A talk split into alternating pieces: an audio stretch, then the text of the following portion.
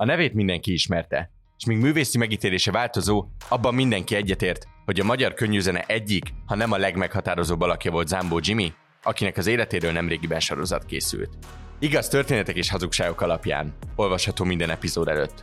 A Jimmy mítoszról és a király képernyőre viteléről magukat az alkotókat kérdeztük. Vendégünk Zomborác Virág vezető forgatókönyvíró és több epizód rendezője, és Nagy Ervin, aki az idősebb Zambó Jimmy-t játszotta a sorozatban. A beszélgetés Csatlós Hanna és Kovács Bálint a hvg.hu kultrovatának újságírói készítették. Ez a Fülke, a hvg.hu közéleti podcastja. Nyilván adja magát a kérdés, hogy hát azért Jimmy, Zambó Jimmy a, a, ebben a ilyen nevezzük akárminek hoch értelmiségi vagy, vagy világban sosem örvendett olyan elképesztően nagy népszerűségnek, vagy legalábbis nekem kevés olyan ismerősöm van, aki hogy igazán mély rajongója lett volna. Ezek után mit éreztetek, amikor először felmerült ez az ötlet, hogy Jimmy-ről kellene egy sorozatot csinálni? Ráadásul, mivel ugye, hát komoly ö, rendezőket, komoly színészeket meg nyilvánvaló volt, hogy nem valami bulvár ö, szériáról, illetve hát gondolom, hogy nyilvánvaló volt, de persze lehet, hogy azt mondjuk, hogy azt akartak, csak sajnos ti ellenálltatok. iszonyú minőségi ellenállásba ütköztek. Szerintem a eredet történetéről talán a virág tud többet, nem tudom miért kezdtem el beszélni ezért, de hogy azért ennek több nekifutása volt. Szóval azt gondolom, hogy ez a streaming felületének egy zászlós hajója akart lenni minden fajta félre tekintetben, nem pedig egy ilyen nagy meleg rózsaszín zenés visszaemlékezés a király csodálatos meneteléséről. Úgyhogy én amikor meghallottam, hogy nagyon régóta foglalkozom ezzel, így fejben, ezt tulajdonképpen kb. négy éve mondta elő, először nekem, de lehet, hogy már öt is, a Kovács Dani, hogy lehet, hogy lesz egy ilyen, és még az is lehet, hogy milyen jó lenne, ha játszanám, ez még a tanár, talán első két évadán voltunk túl, tehát elég régen, akkor már felvetődött, és komoly kétségbeesés tört rám, mert azt éreztem, hogy az életrajzi filmeknél ha amerikai példákat nézek, akkor mindig van egy olyan megkérdőjelezhetetlen életmű, és egy olyan zenei színvonal, ami mindig igazolja a figurának az elképesztően botrányos életét. Tehát, hogy valahogy úgy van föltéve, hogy igen, igen, de azért verte a nőket, azért viselkedett oly csúnyán is verte szét a hotelszobákat, és olyan volt, mint egy kétlábú járó szörny, mert amikor fölment arra a deszkára, ott tényleg a csillagok sírtak. Tudnék olyan előadókat mondani egyébként Magyarországon, akik számomra ebben a balanszban vannak, de pont azért, mert olyan 17-18 éves voltam, amikor a király a legnagyobbat ment a magyar médiában, én másra voltam nyitott, másra voltam fogékony. Azt nem mondom, hogy hoch értelmiségi körből jövök, de azért 16 éves korom óta egy másfajta kultúr légkör vesz engem körbe, és főleg színházilag az mindig egy elmélyültebb műfaj. Tehát, hogy ritkán keresi a szórakoztatóiparnak a könnyű vonulatát, és ezért azt gondoltam, hogy ő nem olyan ikonikus figura, nagyon populáris, de a mű, úgynevezett művészi asztalra nem olyat tett le, ami, ami mérföldkő. Egyszerűen elképesztő sikere van, ami elvitathatatlan, és szerintem azért az mindig vizsgálatra szorul, hogy nézzük már meg, hogy valaki miért, mit találtál a magyar népben, hogy ekkorát, ekkorát tudod hasítani itt a 2000-es évek, vagy a 90 vagy nem is tudom honnan számoljuk az ő karrierét, de 90-től 2000-ig biztos. Akkor uh, volt a csúcson. Igen, akkor volt a csúcson. És a, én, meg, én meg akkor voltam tulajdonképpen 10 éves mennyi voltam? Ja, mennyi vagyok? 20-tól 30-ig ugye éltem ezt kb. át. Szóval, hogy én azt éreztem, hogy ez így billegni fog. Tehát, hogyha nem találunk olyan magyarázatot arra, és olyan, olyan súlyú művészeti terméket nem találunk, ami igazolja az ő ö, botrányos viselkedését, akkor föl fog borulni valahogy ez a hajónk. Nem, nem, nem tartottam jól eljátszhatónak és jól igazolhatónak az ő figuráját, mert nem láttam benne azt az irgalmatlan művészi potenciált, ami igazolná őt, a későbbi viselkedését. Úgyhogy mm, én nagyon rettegtem, amikor úgy már komolyba fordult a dolog, de hát aztán ezt csipkézte az én szereplésem ebbe a történetben mindenképpen, mert ez, ez egy nyílt casting, tehát olyan nincs, hogy szeretlek Ervin téged, holnaptól te, te leszel mindenképpen az Ámbó Jimmy, hanem hogy ö, szerintem abszolút profi módon épp úgy, mint minden más streamnél, keményen megfuttatják ezt a színészek között, tehát tulajdonképpen egy nyílt közbeszerzés, mert nem úgy van, hogy le van zsírozva hátul. Szerintem ezt a szót Magyarországon most már lassan el kéne magyarázni. Úgy. nyílt közbeszerzés. Tehát, hogy lehet indulni versenyszerűen színészeknek rajta, tehát behívnak másokat is, és nem az ölembe hullik. Akkor is ennek a csatornának dolgoztam, ami szerintem a minőségnek az egyik záloga, hogy kell érte futni mindig, és semmi nem egyértelmű. És Virág, te osztoztál ebben a kétségbeesésben a felkéréskor? Ugye azt, azt tegyük hozzá szerintem, hogy egyáltalán a sorozatnak az ötlete kitől jött, és kikért fel például téged. Ugye, ha jól tudom, akkor, akkor Jós István a Magna Oton kiadónak az alapító vezérigazgatója fejébe pattant ki még nagyon rég, hogy kéne egy produkció a Jimmy-ra, és talán ő kereste Jó, meg a producert. Tudom, hogy ugye pár, tehát hogy a Bodzsár István, aki a az egyik producere volt a, a sorozatnak, vagy a producere a sorozatnak, a filmes értelemben producere.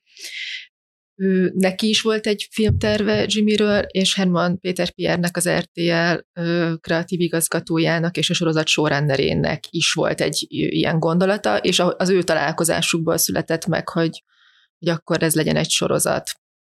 És um, én már hallottam róla, tehát nekem a, a, Pierre említette, hogy egyébként dolgoznak egy ilyenen, és akkor ilyen udvariasan mosolyogtam, hogy ez nagyon jó ötlet, persze csináljátok, és csak aztán kértek föl, hogy, hogy én, én folytassam ezt a munkát, akkor meg igazából úgy voltam vele, hogy, hogy persze megnézem, hogy itt miből lehet dolgozni, de, de nem voltak benned is hasonló dilemmák, hogy billegni fog ez az egész, mert, mert van egy olyan személyiségű karakterünk, aki, akinek hát vannak vitatható dolgai, erősen vitatható dolgai, időnként kifejezetten nagyon ellenszenves figura, plusz az, amit művészileg letett az asztalra, az is adott esetben megkérdőjelezhető a kvalitásai, nem, de az, hogy ő művész értelemben mit csinált, az igen. Uh, szóval, hogy nem volt benned ilyen dilemma, hogy elég erős lesz ez a sztori? Én úgy, úgy emlékszem, hogy hogy amikor először említették ezt a sorozatot, akkor én nehezen képzeltem el, hogy pontosan hogy is nézne ez ki. És aztán, amikor pedig a felkérés jött, akkor meg, tehát az, az nyilvánvaló volt az, az írócsapattal való közös munkán, munka során, hogy nehéz szimpatikussá tenni Jimmy-t, és hogy hogyan uh, tud szerethető lenni, de valahogy nem tudom, én úgy emlékszem, hogy, hogy egyből igent mondtam, hogy nem nagyon vaciláltam, tehát hogy abszurdnak éreztem a dolgot, de nem lehetetlennek, tehát hogy... És neked egyébként magánemberként milyen volt a viszonyod Jimmyvel, Jimmy művészetével? Az én családom nem hallgatta, a, nagy, a nagyszüleim sem. Ö, igazából általános iskolás gimis voltam, amikor, vagy ilyen gimi elsős talán, amikor meghalt, és ilyen teljesen, nekem teljesen kívül esett az érdeklődési körömön.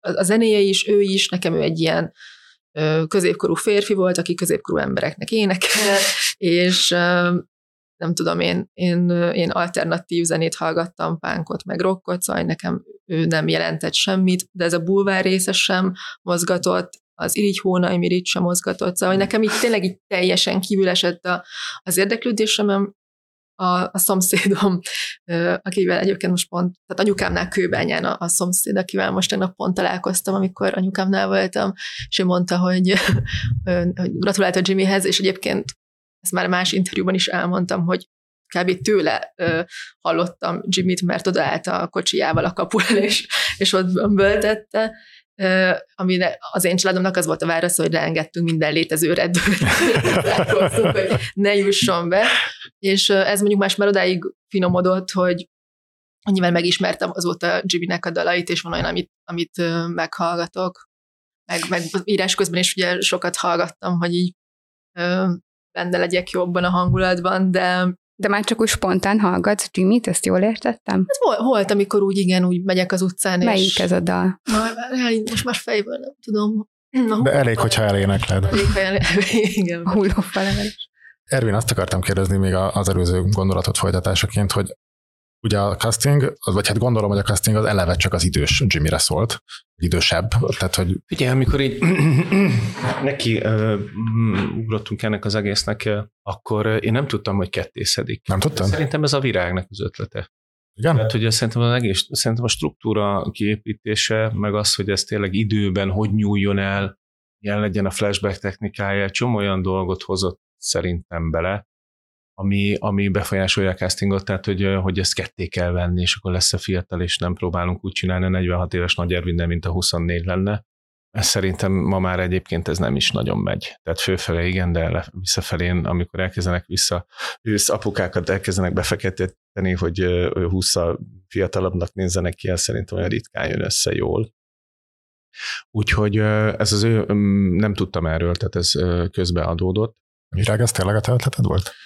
Nem, nem hiszem, hogy ez az én ötletem lett volna, hanem ez nagyon adta magát egy ponton, amikor már kialakult a forgatókönyvnek a struktúrája, hogy, egész egyszerűen nem fogja tudni ugyanaz az ember jelenteni a pályakezdőt és a befutott életművészt. És most tehát én egészen konkrétan ugye az van, hogy, hogy a Renátónak a Georgita Máté Dezső az osztálytársa volt, tehát hogy, hogy nyilván nem, nem lehetne a saját fia az a volt osztálytársa, úgyhogy az, az egészen egyértelmű volt, hogy, hogy ketté kell választani. Az volt a kérdés inkább, hogy hol, és akkor tehát az, az is úgy adta magát, hogy az ötödik rész végén. Azért akartam ezt kérdezni, mert hogy azért gondolom, hogy ez nem egy nagyon gyakori dolog egy magyar színészi pályán, hogy egy fél szerepet játszol Valójában engem bőven ez érdekelt. tehát, hogy ha nekem a, a, a, tehát nem azt mondom, megnyugodtam, de hát ez olyan jó volt, hogy a fiatal, még kicsit naivabb, szárnyait próbálgató, a világra kicsit rácsodálkozó, de agilis fiatal embert ezt nem nekem kell visszafelére gyártani, hanem azért a, a húsosabb része, hogy úgy mondjam, szeretnek a, a, tényleg ez a, a, a, a tejföl, azért ez később jön, tehát nekem szerintem engem ez mozgatott az én fantáziámat, tehát azért a sötét anyag mozgatja az embert színészileg, hogy ott mi minden történik, meg alapvetően a legendáriumunk, és az összes urban legend, ami szól a, a Jimmyről, azért az a felnőtt korában. Tehát nem arról szólt, hogy amikor ilyen fiatal volt, és mit mert beszólni a prodánéknak, nem arról szólt, hogy kibontatta a kocsma falát, mert ott akart hazamenni. És szóval, hogy azok azok már azért a felnőtt kori, kori történetek, és hát ezeket az emberek egyébként kicsit olyan volt, van ebben valamilyen Molnár Ferenc és a Lilium szokott eszembe jutni, amikor ugye a belvárosi flaster értelmiség, amikor egymásnak, tehát miközben lené, nem lenéz, de azt mondja, fú, ez neki cikki ez az előadó, de arról mindenki tudod, hogy Jimmy, neki volt a csaja, hallottátok-e, hogy mind, megfenyegette a patakit, tehát ez közben, ez még szerintem a legmenőbb ilyen kultúreseményeken is azért az mindenki egy kicsit olyan felvillanyozva mesélte egymásnak, hogy egyébként ott a bűn körébe ott mi minden tud történni, Kazinc Barcik a külsőn. Szóval ebbe, ebbe van egy ilyen voyeur hangulat, ami, ami szerintem, ami azt is jelzi, amiért ezt a sorozatot meg kellett csinálni. Mert miközben valaki, az emberek elta, bizonyos réteg, ami élete végéig fájt neki, hogy eltaszítja, úgymond, és ezért az eltaszítás ebbe a, ebbe a ebbe a sorozatba azért az nagyon jelen van mind az anyai részről, tehát én annyira értem, hogy mi történik vele, ha egy nemet kap, mert valakinek, akinek gyerekkorától kezdve nemet mondanak, amikor később felnőtt, felnőtt korában se tudja ezt kezelni. Tehát azért szerintem nagyon nagy része azért ebből táplálkozott az ő viselkedésének. Szóval miközben elta, ez az értelmiség ez egy kicsit ugye eltolta magától, nem is kicsit, közben azért élvetegen nézte, hogy mi minden történik e körül a csávó körül, és tényleg mit mer.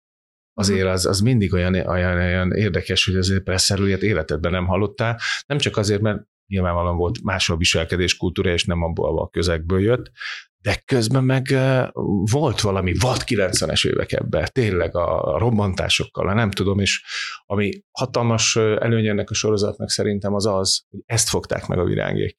Tehát azt, hogy ennek, ennek volt egy olyan húzatja a 90-es éveknek, amiben itt úgy történtek a dolgok egyik pillanatra a másikra, olyan változások, amik már üvöltöttek azért, hogy ezt valaki feldolgozza, és nem a könnyebbik utat választották, hogy megnézzük akkor pontról ponton mi történt a Jimmy Kével, hanem hogy valahogy ebben az egész, az egész bolond környezet, amiben találta magát ez az ország, ez a teljes értékválság, percemberek hogy kerültek pillanatok alatt föl, meg le, abból ad egy ilyen látleletet, és szerintem ez egy, na ez jelent egy igazi mérföld követ egyébként az egész csatorna életében és a stream életében, és ezért ülünk mi most itt, mert ha nem tetszett volna nektek, nem ülünk itt, azért, mert rávilágított egy olyan helyre, egy olyan spotlámpát kapott, amit eddig még senki nem dolgozott fel. Retro reneszánszt élünk ugye Magyarországon is, tehát én is játszottam a Drakulicsba, talán szinte elsőként, de hát a besugótól kezdetet mehetünk tovább, hogy most, hogy ú, most nézzük meg, mi van a 70-es években, de pont a 90-esekben azt nem néztük meg, pedig közel van, nagyon el lehet rajta csúszni, mindenkinek van már azért még, aki a csattogós lepkét tolta, annak is van valami a fejébe róla. Szóval, hogy én attól tettem magamba függővé, amikor először voltam egy castingon, hogy oké, okay, oké, okay, de, de látni akarom a forgatókönyvet, hogy mit írtak ebből. És amikor meg elolvastam az első ö, olyan dolgot, amiből lehetett castingolni, vagy olyan megjöttek a jelenetek, akkor meg nem akartam elengedni. Tehát ö, és mi volt? rögtön érz az ember egy jelenetből, ez már tapasztalat nyilván, hogy itt valami nagyon fontoshoz lehet köze. Tehát, hogy nem onnan fogjuk meg a Jimmy-két, hogy énekel állandóan, és hú, mennyi botrányban is részegen látjuk, hanem valami egészen speciálisan tudunk haladni a figuráinkkal, mert nem ragad le az emberek által emlék, emlékezett képbe, tehát hogy ami kialakult, hanem komoly pszichológiai mélységekkel próbálja meg ezt a csepeli csávót kibontani, és szerintem ezért le, többek között, tehát az előző, amit elmondtam, hogy, hogy milyen környezetet vázol föl, plusz, hogy a, mm, egyébként nem biztos, hogy ennyire bonyolult emberek, mind, minden egyes ponttól, amit én látok, vagy láttam a család részéről is, például a testvéreim, szóval ott, ott meg vannak fejtegetve a dolgok, azok nem kétdimenziósak, hanem komoly csehovi mélységekkel vannak hozzányúlva, és úgy is tudják játszani ezért a színészek, és érzed a bonyolultságukat, ezáltal az összetettségüket, úgyhogy szerintem ennek köszönheti ezt a minőséget. És ez mondjuk a virágnak a bűve, meg a író kollégáinak. Szerintetek Jimmy-ba mondjuk ma is lehetne akkora sztár, mint amekkora lehetett a 90-es években, vagy a kor termelte őt ki, és máskor Jimmy nem lehetne akkora karakter, mint, mint volt? Szerintem minden további nélkül lehetne Krisztel, miért gondolod, hogy... Nem, ezt kérdezem csak, mert szó volt a 90-es évekről, és felmerült bennem, szerintem hogy lehet, hogy a... Szerintem a sztárminőség az csak rosszabb lett az Neki kellett tudni énekelni. TikTokozna vajon? Szerintem biztos. Valószínű. Szerintem, ére, szerintem érezte a flót, tényleg. De szerintem ő volt az, aki először megérezte, ebből nem tudom, hogy teljesen tudatos volt ez nálad, de hogy a bulvárt ezt igenis jönni kell, bogrács, bogrács gulyást csinálnak a kertbe, azt le kell fényképeztetni, mert több lemezt fel kell adni. Tehát valahogy az árukapcsolást ő így megérezte, hogy merre felé kell menni a szelekkel szerintem. Hát meg nyilván ebbe azért a Jós István, aki a mai napig azért azt tudni kell, hogy és olyan nevek vannak nála, hogy én letettem a letettem az arcom, amikor megtudtam, érted, hogy ki, milyen, milyen popstárjaink ma, a legismertebb popstárjaink vannak nála, szóval Jós István azért ezt szerintem nagyon ügyesen intézgette a háttérből. Én egy dolog miatt nem vagyok benne egészen biztos, sokkal kisebb volt a piac. A nemzetközi is akkor ébredt. Tehát, hogy ez még nem volt Magyarországon a Spotify. Tehát én szerintem nem vagyok benne biztos, hogy ekkora sikert tudnál elérni, egy mozdulattal, amitől én tartottam, féltem, hogy na ezt hogy fogják megmutatni, hogy ő neki milyen elképesztő tömegbázisa volt, és hogy mutatják meg azt majd az íróink, hogy kik szerették őt, és az hogy nem lesz lekezelő. Azt valami olyan eleganciával sikerült egyébként megírni, meg utána fölvenni, meg megrendezni, ez ahogy a szól a rádió, és abból minden, mind, hogy milyen munkahelyeken, kik hallgatták, hogy hallgatták, milyen élethelyzetben hallgatták, milyen gyógyír voltak is lelkükre, ami megsérült, mert megint bunkó volt a férj. És hogy, hogy, hogy egy, pillanat, egy pillanatig se érezted azt, hogy ebben van bármifajta lenézés, sőt, hogy valaki beszéli ezt a hangot, a népnek a hangját, eltalálja azt, azt ahol az ő kis lelke rezeg, És ezt egy snitben megmutatva szerintem ez, ez csodálatos volt, de azért ehhez kellett a rendszerváltás. Hogy ez, ezek az emberek fölött csúgyanak abból, hogy itt úristen, itt minden csak rosszabb lett, itt a sztárok is egyre rosszabbak lesznek, hogy itt, itt minden devalválódik, és hogy nagyon úgy néz ki, hogy ami, az a hurrá hangulat az elmúlt. És ebben kellett valami szegfű optimizmus szerintem, és kell, kellett, valami, kellett valami szirup, ami arra pici időre egy kicsit ide, ide balzsamként ide rakom a szívem fölé Jimmy dalát, és jó lesz.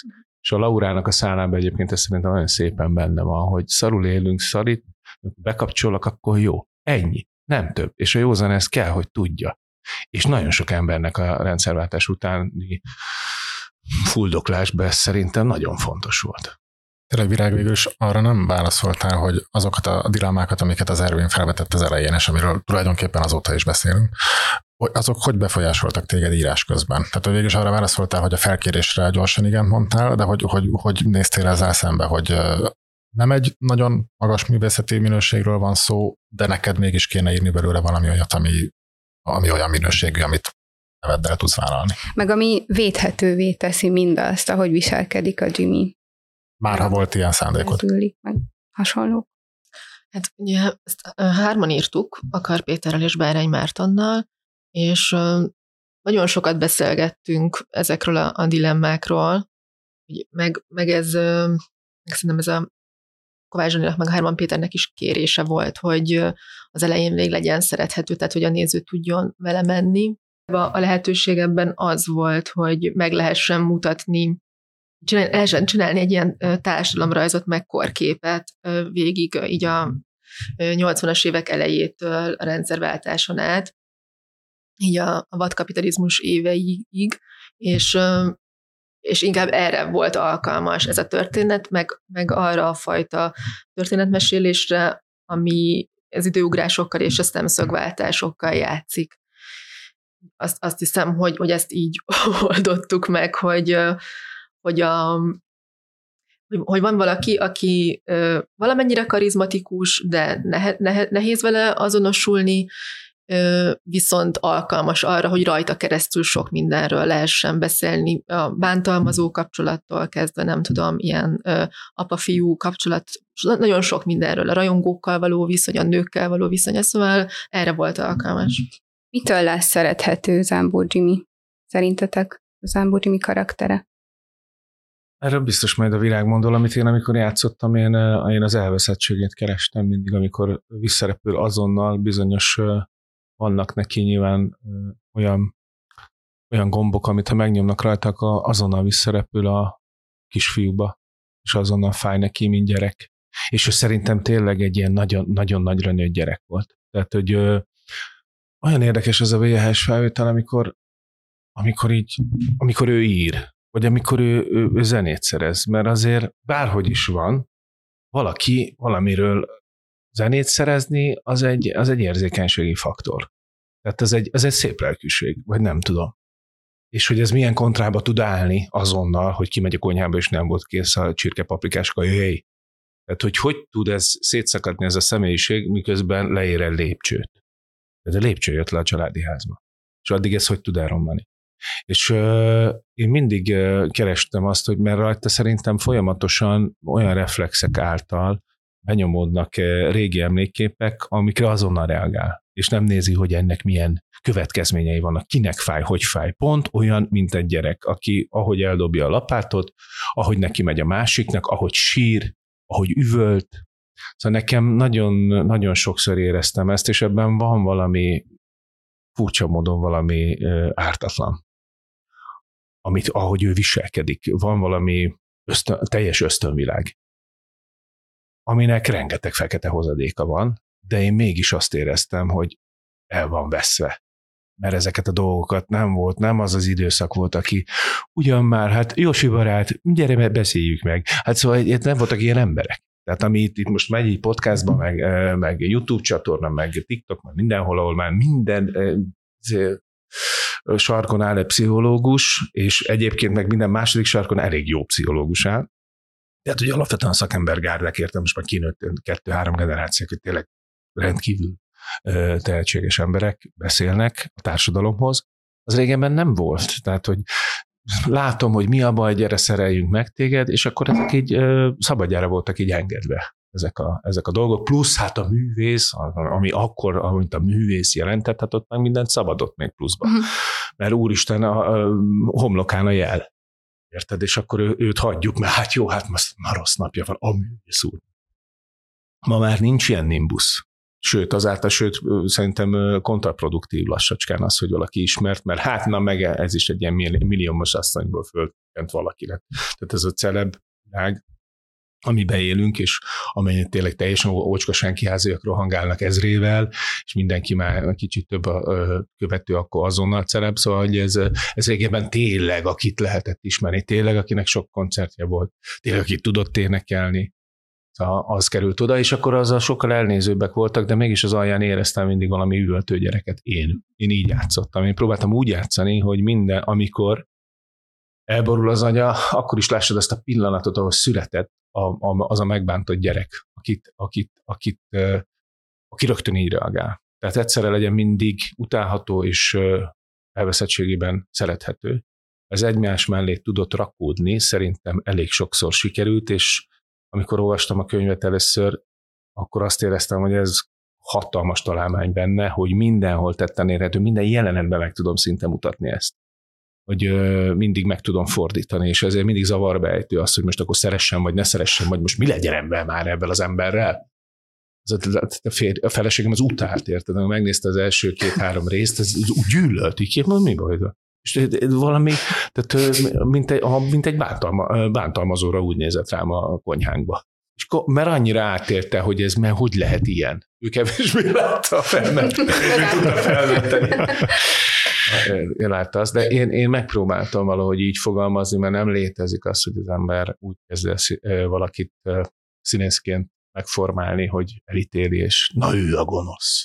Valahol megértem Alexandrát, hogy tényleg szerintem, amikor csere van, tehát amikor az Ervin bejön a, Renato helyett, ugye amikor idősebbé válik Jimmy, onnantól tényleg egy hogy mondjam, precízen egy olyan karaktert látunk, akinek már jobban kidomborodnak a negatív oldalai a szerethetőek. Tehát, hogy a Renátónak ez a formálódó személyisége azért itt még sokkal könnyebb volt látni, hogy akkor mik itt a, a problémák, míg a felnőtt Jimmy, az élete utolsó éveit élő Jimmy azért mindezek mellett is azért az ember elsősorban azt érezte, hogy hát ez egy segfej.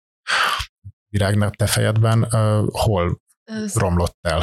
Szerintem az idősebb Jimmy-nél ott az van, hogy ott már egyértelmű, hogy ö, nem egy olyan fajta szeretet van, mint a hősökkel, de mi arra törekedtünk, hogy lehessen érteni. Tehát, hogyha nem is lehet szeretni, vagy nagyon menni vele, így, így megérteni meg lehet. Tehát, hogy amit az Ervin mondott, ez a megbántott gyereke szerintem elég jó hasonlat, és az a, nem tudom, így a, a kilencedik rész végén, amikor látszik a kopasz volt, tehát, hogy ott, a, ott ahol így megrepedezik a, az ő nimbusza, ott elindul ez a, nem tudom, egy ilyen, egy ilyen magánynak, vagy egy egyedül létnek, egy ilyen gyámoltalanságnak a, az elbeszélése, és szerintem az, az, arra így, azzal így lehet rezonálni, vagy az lehet visszanyúlni. És a Renátóval, meg az van, vagy a fiatal Jimmyvel, hogy ahogy az ő története elindul, szerintem egészen odáig, amíg kezetem el Háfra Marira, addig lehet vele menni, mert ő egy olyan karakter, aki baromira akar valamit. Tehát, hogy van egy nagyon-nagyon erős elszántsága arra, hogy, hogy énekes legyen, hogy zenész legyen, és hogy kitörjön a felszolgáló pohár leszedő életből, és ez megint egy olyan dolog, amivel nézőként lehet menni. Tehát egy nagyon erős akarat egy hősnek az, az még akkor is, hogyha ízléstelenül öltözik, hogyha rossz a haja, de hogy ez, ez egy, ez egy olyan lendület, ami, ami szerintem szerethetővé teszi, és plusz szerintem a Renátó maga nagyon sokat segített abban, hogy, hogy szerethető legyen a fiatal Jimmy, mert, mert egyszerűen így formálta meg. Én meg nem. Egyébként ez bennem egy dilemma, amióta, amikor megnéztem, hogy nem ugrottunk el nagyot. Tehát, hogy de közben meg olyan helyre ugrottunk, ami, érted, rögtön fegyvert rend a szermafiára. Hát most ezt hogy csinálja meg aranyosan szeretetően? Hogy olyan kis, nem úgy irántom elő a fegyverem. Tehát, hogy ahova vágva van, meg ahova következett, ott, ott, ott érted, egy már magasan szálló repülőgépről van szó, nem az, hogy éppen emelkedünk.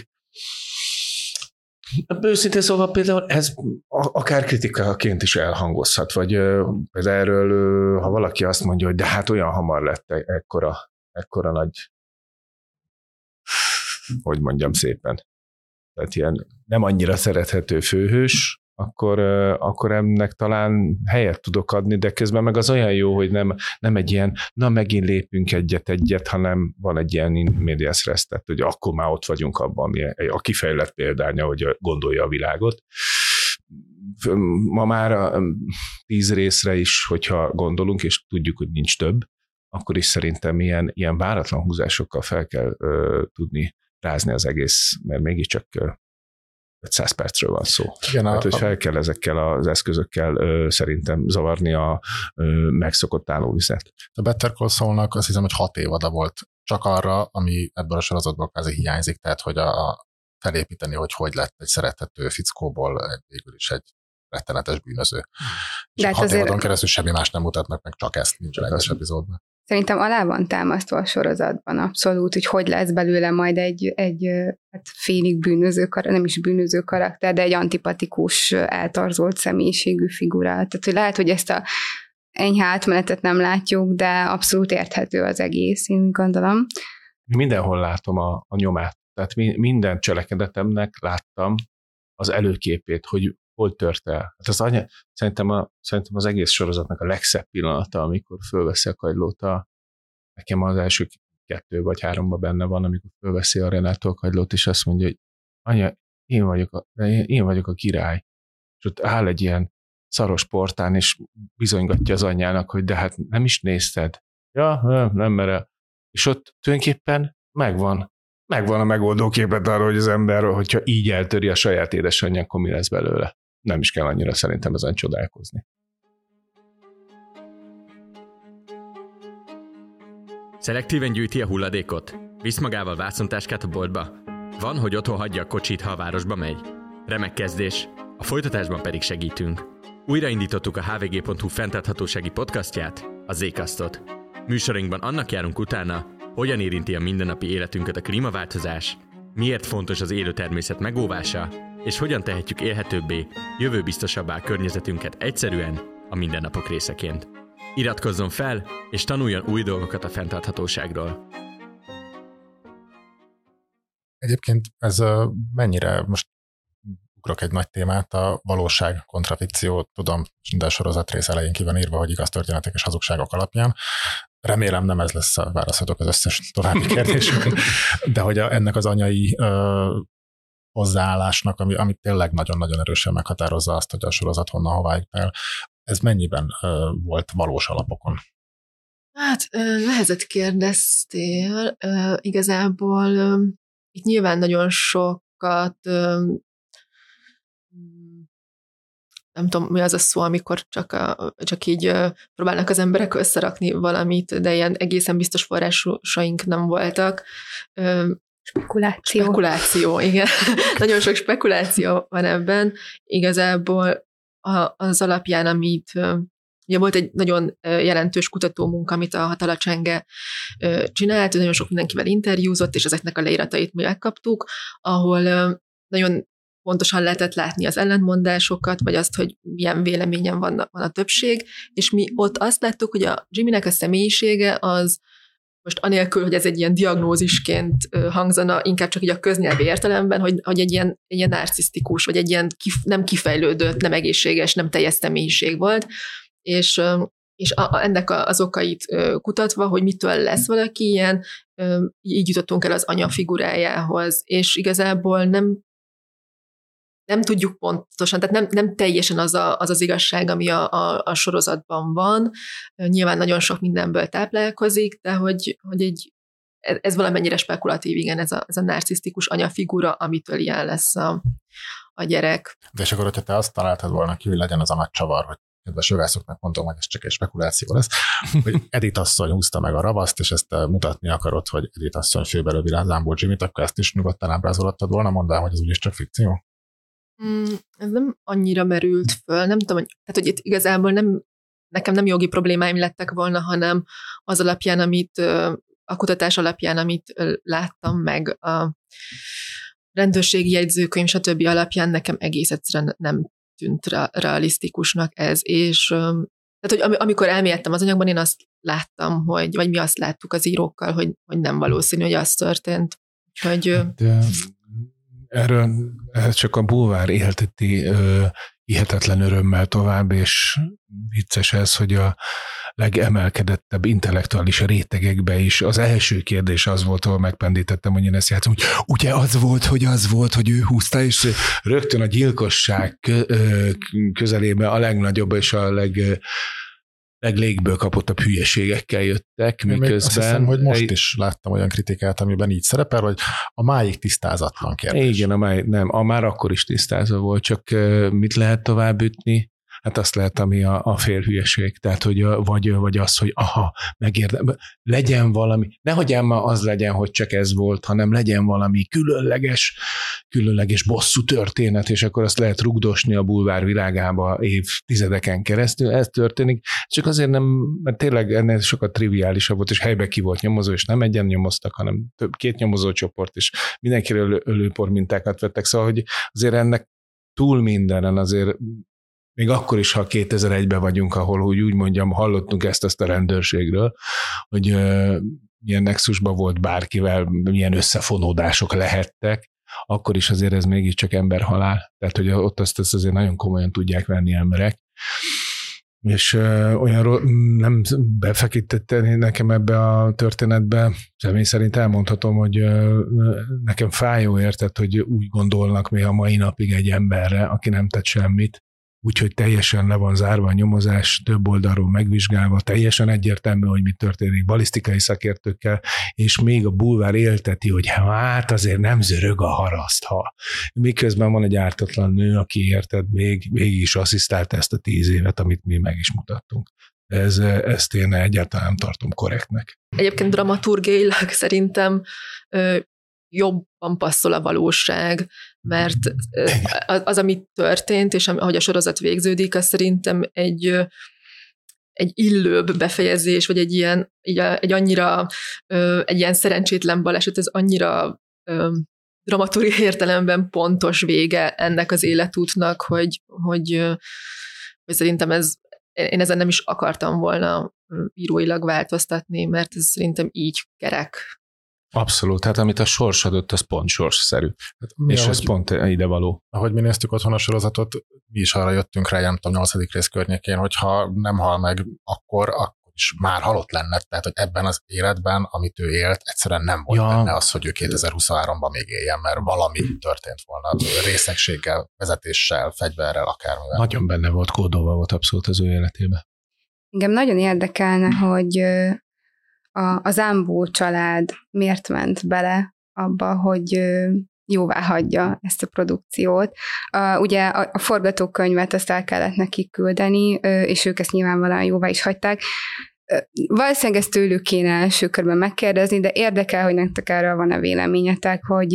Hát vagy hogy akár ők. Vagy mi volt a ti érvetek feléjük, mert nyilvánvalóan, mint ahogy már sokszor beszéltünk erről, Zambó Jimmy nem egy szimpatikus figurában a sorozatban feltétlen, érthető figura, és még vannak szerető része is, de nem szimpatikus teljesen, és a, a család többi tagja sem feltétlenül az. Az az igazság, hogy nem nekünk kellett meggyőznünk a családot, úgyhogy erről annyira nem tudok nyilatkozni.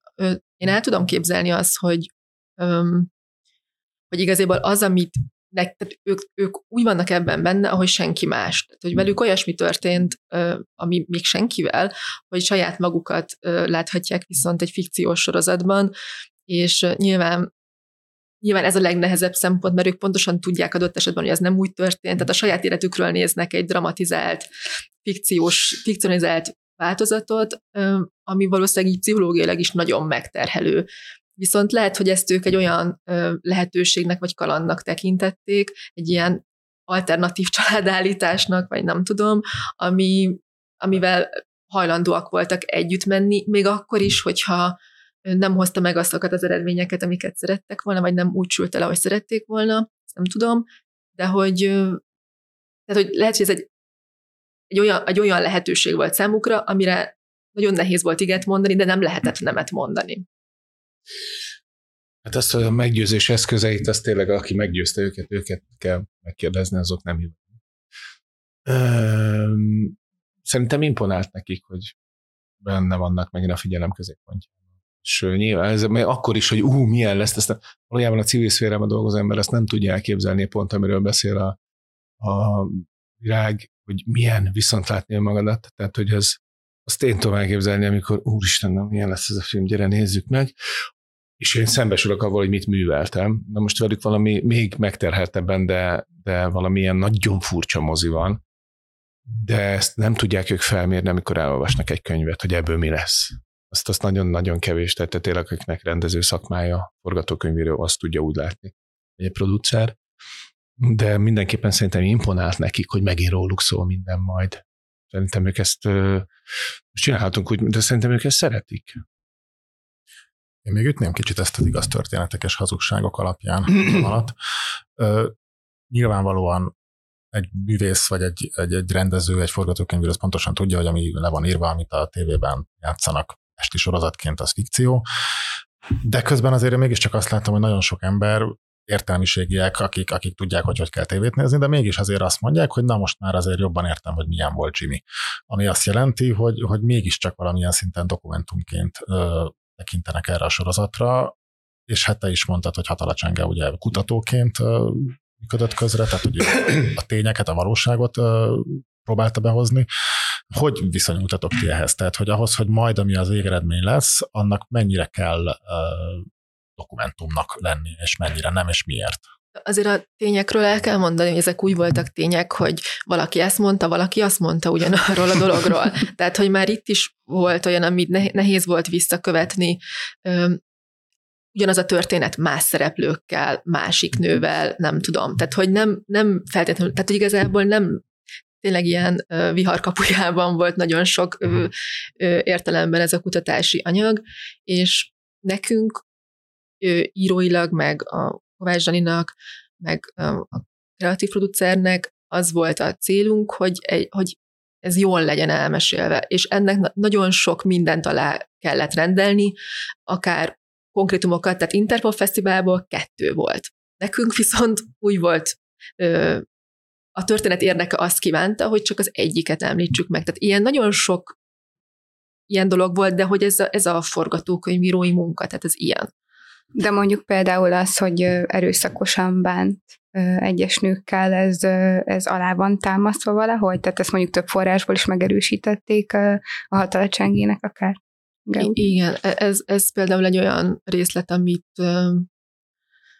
amit biztosan lehet tudni, még akkor is, hogyha nagyon sok elbeszélő nem áldozatként tüntette fel magát ezekben a történetekben, hanem tehát ez, ez egy, a keretezés az más volt, de a tények attól még ö, ezek voltak.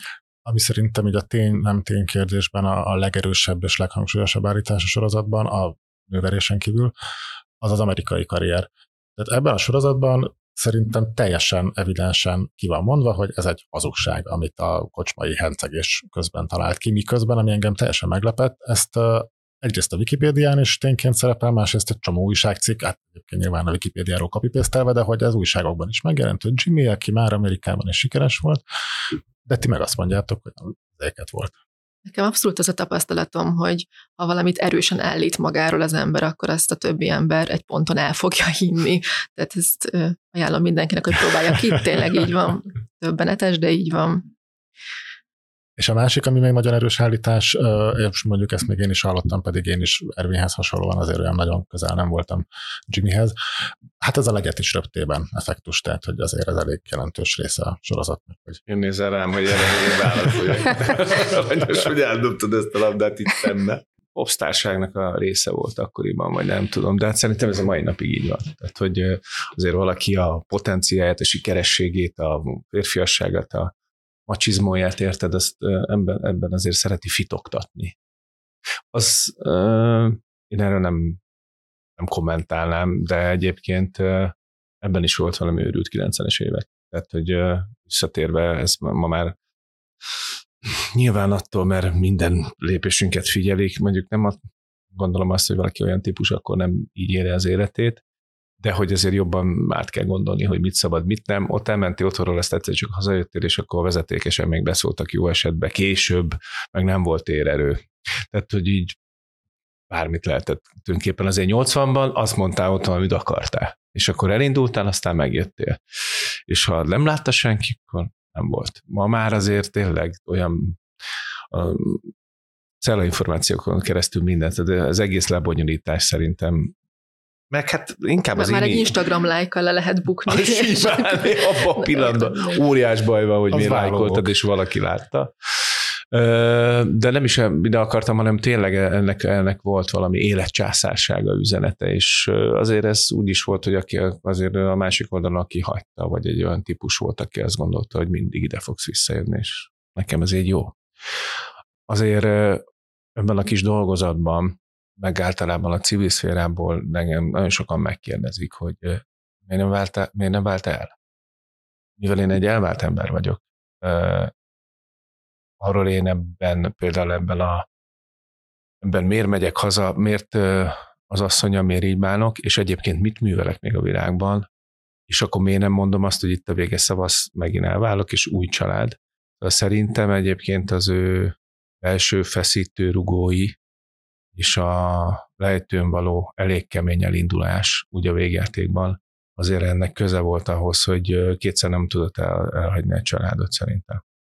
Szóval, hogy én a kedvenc részem, ha lehet ilyet mondani, vagy ami engem nagyon szíven vágott, vagy színészként nagyon nagy belső utakat tudtam benne járni, ez a Krisztiánnal való viszonyom. És ez szerintem gyönyörűen ott van, hogy egy gyerek, ezért mondtam, hogy a feldolgozottsági szint az, az pszichológiából jeles, mert a Krisztiánnak a vergődése a két család között, az, hogy se itt nem jó, se ott nem jó, viszont ahogy védi, amikor bántják az ő kicsi fiát, tehát hogy ahogy azonnal ütésváltásig képes elmenni, és úgy néz a saját feleségére, mint ahogy az ember, hogyha a gyerekét, akivel kapcsolatosan lelkiismeret furdalása van, ahogy, ahogy védi, szóval, hogy én, én ezekről a dolgokról azt gondolom, hogy, hogy őt ezek egy idő után szétszették. Tehát miközben ment ez, hogy a legyet, most mondjátok, hogy igen, legyet is röptében, meg hogy hány ügy, meg a bulvár mindent kapott föl, azért neki azben dolgozott, hogy ő egyszer elhagyott a családot, és még egyszer nem hajlandó már. Volt benne valami nagyon érdekes maradiság e tekintetben, meg az egész a férfi dolgozik, nő otthon marad, tehát ezek a, ezek a teljesen, úgy mondjam, ma már sötétnek tetsző elképzelések a családi felállásról, ezek akkor még nagyon élők voltak. De szerintem szenvedett benne sokat, hogy ugyan mindent megkaphat, mindenkit, de mégse tud a lelke, nem tud onnan, tehát nem tudja azt mondani, hogy akkor ettől is elválok, és megint majd megházasodok. Hanem ő ebben szerintem szépen lassan tönkrement. Én ezt játszottam, így láttam, és azt gondolom, hogy mindig érdemes egy ilyen háttérre rendelkező embernek elindulni a nehezebb úton, tehát a nehezebb utat választani, hogy ő ebbe őrlődik. Mert olyan könnyű lenne mutatni, hogy hát nem mindegy, mi van otthon, editkével fussunk, aztán ki merre lát, azt jobb csinálni, hogy egyébként minden pillanatban kurva ideges vagyok mindenkire, mert én vagyok a legnagyobb az. Tehát, hogy az egyébként szerintem egy nagyon igaz, hogy az ember a környezetén vezeti le, adott esetben pont, akit nem tud elhagyni, azon vezeti le, nem tudja elhagyni és szerintem én azt gondolom, hogy valami hasonló történhetett vele, ami mindenkit a maga módján egy idő után felőről. De hogy ebben nem csak a férfiak mentek tönkre, hanem a nők is. És azt akartam kérdezni, Virág, hogy az, hogy nagyon szépen megmutatja a sorozata a párkapcsolati erőszaknak és a, a a túlélésnek, a női, női oldalról való túlélésnek a különböző formáit, menekülési, vagy éppen, hogy nem menekülési, menekülésképtelenségi formáit. Ez, ez neked volt egy személyes projekted, vagy konkrétan ezek a modellek tényleg ennyire kirajzolódtak a, a, a tényanyagból? Mm, hát ahogy, ahogy mondtam, a, a, sem, sem az Edit, sem pedig Háfra Mari nem áldozatként festette le magát, a, ugye mind a kettőjükkel találkoztam, mind a kettőjükkel beszéltünk, és és úgyhogy igazából azt hiszem, hogy, hogy tehát ez nem az ő elbeszélésük volt, hanem az, hogy az mi íróként úgy láttuk, hogy, hogy ez az, ami történik, hogy egy ilyen trauma kapcsolódás alakul ki, ami egy ilyen hullámvasút-szerű ö, érzelmi állapot, amiben a, a, a nő mindig azt keresi, hogy visszajusson a, a, a magaslatra, vagy hogy megint jó legyen, mert az a figyelem, amit a, az ilyen jellegű kapcsolat tud adni, ez a, ez a rajongás, a love bombing, nem tudom, a, az annyira sokat ad, hogy ilyen drogszerűen vágynak vissza ebbe az állapotba, és ezért maradnak akkor, amikor viszont nagyon rossz. Hát, hogy új, újabb szabadsághíd legyen, igen. Újabb szabadsághíd. Hát a, most a táncot mondom a közte. Ja, a szabadsághíd, igen, Tehát, igen. hogy legyen egy ilyen eufória. Igen, igen. És ugye az Editről, és ez benne van a sorozatban is, lehet tudni, hogy ő többször próbált kilépni ebből a kapcsolatból, de aztán, aztán különböző okoknál fogva mégis maradt. Nyilván ő egy nehezebb helyzetből indult, hiszen nem dolgozott, nem volt önálló jövedelme, teljes mértékben ki volt ö, szolgáltatva, plusz mindig ott volt a remény, hogy, hogy így hogy jobb lesz. Jött egy jött egy szerenád, jött egy kazetta, nem tudom. TV stúdióval, egy, jó az, Egy ígéret, igen, igen, egy, egy nyaralás ígérete, vagy, vagy az, hogy most nem tudom, a család összetartásának a reménye, szóval, hogy, hogy ez nyilván egy ilyen, egy ilyen ö, sok összetevős dolog volt. Háfra Mari meg ugye neki, tehát hogy, hogy ő egy ponton ki tudott ebből lépni, azért, mert volt nagyon sokféle másfajta muníciója volt, volt egy karrierje, voltak vágyai, nem tudom, amik, amik erősebbek tudtak lenni, vagy, vagy pontosabban ő le tudta zárni valamennyire ezt a kapcsolatot, de az teljesen nyilvánvaló, hogy nagyon meghatározta az életét, vagy egy, ez egy nagyon-nagyon fontos szerelem volt az életében, de mégis be tudta látni, hogy, hogy neki mi a jobb, és ő tovább tudott lépni. Hát pontosabban pont, hogy azt ábrázolja a sorozat, hogy, hogy működik ez a fajta érzelmi bántalmazás, hogy próbálja leépíteni Háfra Marinak ezeket az álmait és karrierjét és vágyait. Ugye ez egy nagyon hosszú, egy egész epizód szinte arra épül, hogy akkor ne, ne, ne csináld ezt a modellkedést. Nem kell, nem menj el, hát nem akarsz velem lenni. Tehát és, mert hogy azt mondtad, hogy ő ki tudott, vagy tehát neki volt elég muníciója, de én inkább úgy fogalmaznék, hogy ő sikerült, sikeresen megmentette a saját munícióját attól, aki el akarta venni tőle. Nem úgy értem, hogy, hogy nem tudom pontosan neki a, a, a családi háttere, tehát az, az végül kikerült a sorozatból az édesanyjával való kapcsolata ilyen terjedelmi okokból, de az, meg nem tudom, tehát az, hogy igen, hogy időnként tudott kapni kívülről más dolgokat, tehát hogy volt egy ilyen, nagyon fiatal volt, szóval volt egy ilyen ö, kötélhágcsó, amivel ki tudott mászni ebből a kapcsolatból, de hogy tehát igen, végül is felismerte egy pontot, amikor, amikor észrevette, hogy ez számára életveszélyessé kezd válni, és, és akkor tovább lépett. Szerintem, szerintem ez, ez a nem kell menni dolgozni, meg mindent majd én, ez nem is úgy tudatos, ahogy nem tudom, szerintem egy, nem tudom, szociopata építi a hálóját, ez szerintem ez túlzás, és nem volt ennyire bonyolult térkép ennek.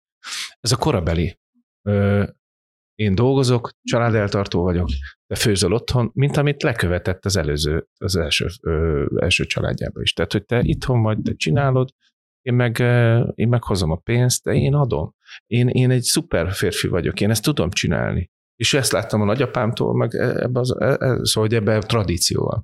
Tehát egyébként, amit most meg visszafelé mondunk, ez olyan érdekes, hogy mennyi minden történik a világunkban, de hogy most bántalmazó kapcsolat. Hát egész Magyarország bántalmazó kapcsolatban a 70-es években. És aki a Kádár rendszernek tele volt a töké, az lement a kocsmába, ivott kettő sört hazament, és megverte az asszony és ez olyan volt, mint a gyors vonat olyan rendszerességgel történt az egész országban. Tehát nagyon vicces, hogy mi most nem vicces, csak hogy mennyit változik a világ, meg a közelítés, hogy a, csak oda akarok visszakapcsolni, hogy ők nem úgy bán tekintenek magukra, mint akik ebbe voltak. Mert ebbe volt mindenki. Tehát, hogy ez egy, ez egy frusztrált társadalomnak a levezetési, levezetési módszere volt. Az, hogy a gyengébet odaverünk a gyereknek, meg az asszonynak. És akkor kicsit úgy a világbéke helyre áll mert nem mertük elmondani a munkahelyen azt, hogy rohadja meg a kádár. De picit ez a, ez a világ szerintem, ez, ez hordozta magam, és most már úgy tekintünk rá, mint egy valójában nem volt akkora ügy, ez annyira, annyira mindennapos volt szinte szerintem, vagy én emlékszem, hogy ja hát persze, meleg volt a leves, a repült a pofon. És mit nem értesz? Hát legyen le, a leves meleg, akkor nem lesz pofon. Tehát egy sokkal primitívebb volt a társas kapcsolatoknak a szintje. De szerintem azért fontos elmondani, hogy ez szofisztikálódott nagyon sokat a média által, meg hogy mindent kinyitnak, és kinyitják Balmazújváros külsőn is a bányásztelepen. Most csak mondom valamit, nincs ott bányásztelep, de hogy, de, hogy, de hogy mindenki értesül róla, hogy ez már nem oké. Okay hogy most is rengeteg van, de hogy egy kicsit úgy már nem most így nevezzük, de akkoriban ez, ez mondom, ez olyan volt, mint egy pohár víz, hogy ezt így csinálták a férfiak, meg az emberek egy picit, és senki nem lepődött azon meg, hogy mi megy a másik lépcsőházba. Említetted, hogy a Jimmy előtt ez volt a példa, nyilván mint sok mindenki más előtt is. Tudunk valamit egyébként arról, hogy Jimmy édesapjával mi történt, vagy hogy mikor került ki a képbe? Mert ugye az a sorozatban Igen. nem igazán van róla szó, Tudjuk. csak a férfi mintát honnan szerezte Jimmy magának. Igazából az elbe, tehát konkrétan videófelvétel is van, amin szerepel az édesapja, hogy ezek között a VHS-ek között, de nekünk úgy tűnt a, az elbeszélések alapján, hogy a, az édesanyja egy fajsúlyosabb karakter volt. És, és ezért nem tartottuk fontosnak, hogy, hogy, hogy megjelenjen, mert ilyen nem, nem volt uh, dramaturgiai értelemben uh, tényező, de hogy uh, azt nem gondolom, hogy bármilyen erőszakosságot otthonról hozott volna, és hanem ez inkább így menet közben alakult ki. De hogy akkor ahhoz a fajta szeretet hiányhoz, amit otthon megtapasztalt gyerekként Jimmy, és amit ugye tehát az anyjától nem kapott elég figyelmet és szeretetet és megbecsülést. Azt ezek szerint igazából az apja sem nagyon tudta kompenzálni, mert ha tudta volna, akkor gondolom valamilyen szinten berakjátok a sorozatba. Igen, de mondom, hogy azért ez a, az édesanyjával való viszony azért ez nagyon sok tekintetben fikció, vagy nem, nem tudjuk bizonyítani. Nagyon sok dolog nagyon furcsán ment ebben a családban, azért az kiderült. Tehát ö, akkoriban egy, szerintem ez, ez nyilván így a, a korszakra jellemző volt, de hogy, hogy teljesen más hangsúlyt kapott a pénz, vagy, vagy a, a pénz az egy nagyon fontos tényező volt például. Volt egy ilyen, nem tudom, ilyen furcsa versengés a családban, én azt éreztem.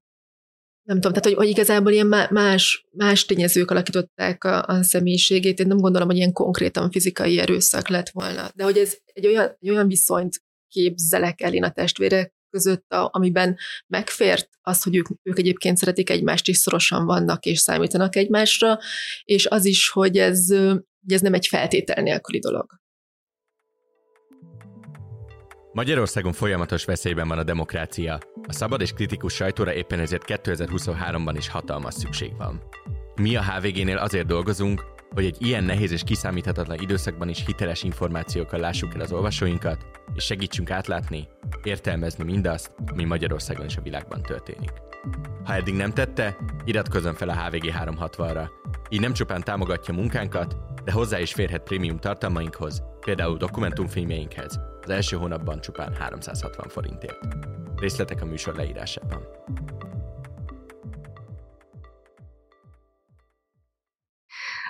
Az érdekel, hogy technikai okai voltak annak, hogy, hogy nem Jimmy hangját halljuk a sorozatban archív hanganyagokból. És nem is az Ervinét. És nem is az Ervinét, hanem ugye Péter Samekét, vagy pedig igazából ez is része volt annak, hogy megpróbáljon a sorozat eltávolodni a dokumentumfilmes jellegtől, még inkább így a fikció irányába.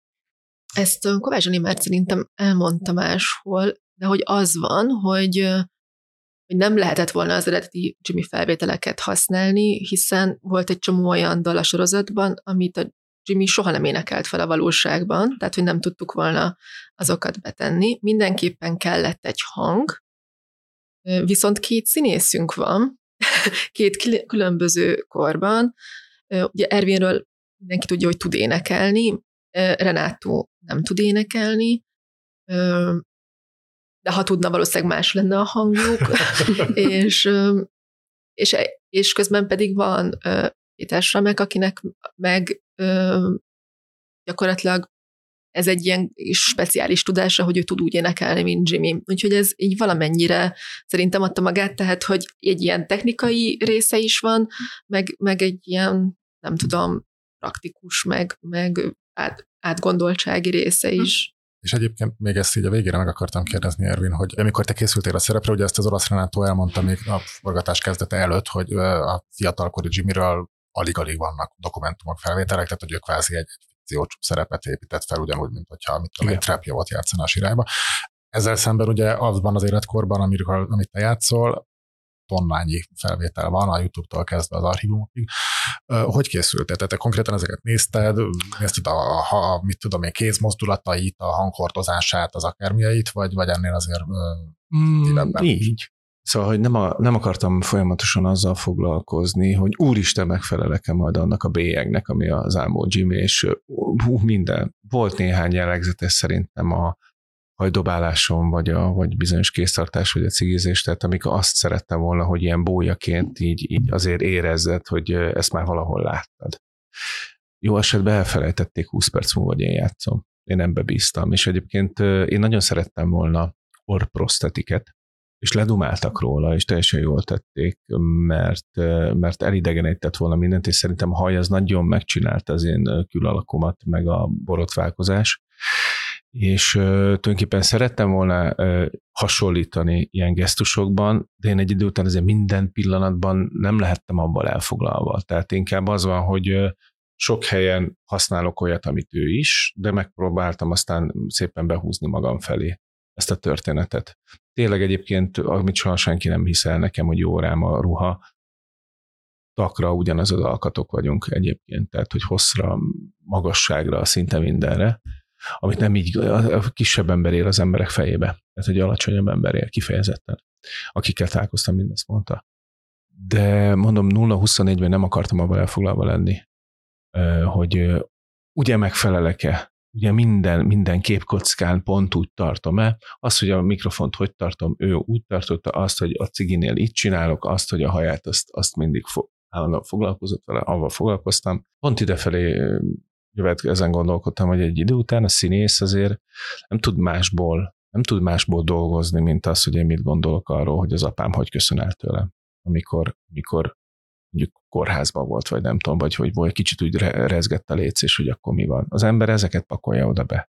És ott már nem lehet mindig abban foglalkozni, meg ezek olyan jelenetek, amiket ő nem biztos, hogy így élt át, vagy ebben. Tehát, hogy valamennyire azért elkezd rólam szólni ez, ahogy, ahogy én az én dühkitöréseim vannak, hogy az én, én tudom elveszíteni a türelmemet, ahogy én tudok bántani embereket, akkor mert éppen meg vagyok szorulva. Szóval, hogy ez éppen átcsúszik, és mondom, ilyen ilyen kis bástyákon, vagy ilyen kis köveken, hogy lépdel az ember a vízben, mindig fölmutatja, hogy egyébként a karakter az van, tehát az ott van, de nem akartam abba a hibába esni, hogy 0-24-ben legyek elfoglalva, hanem kicsit ferdítettem, ferdí, tulajdonképpen maga, magamra csavartam ezt a figurát.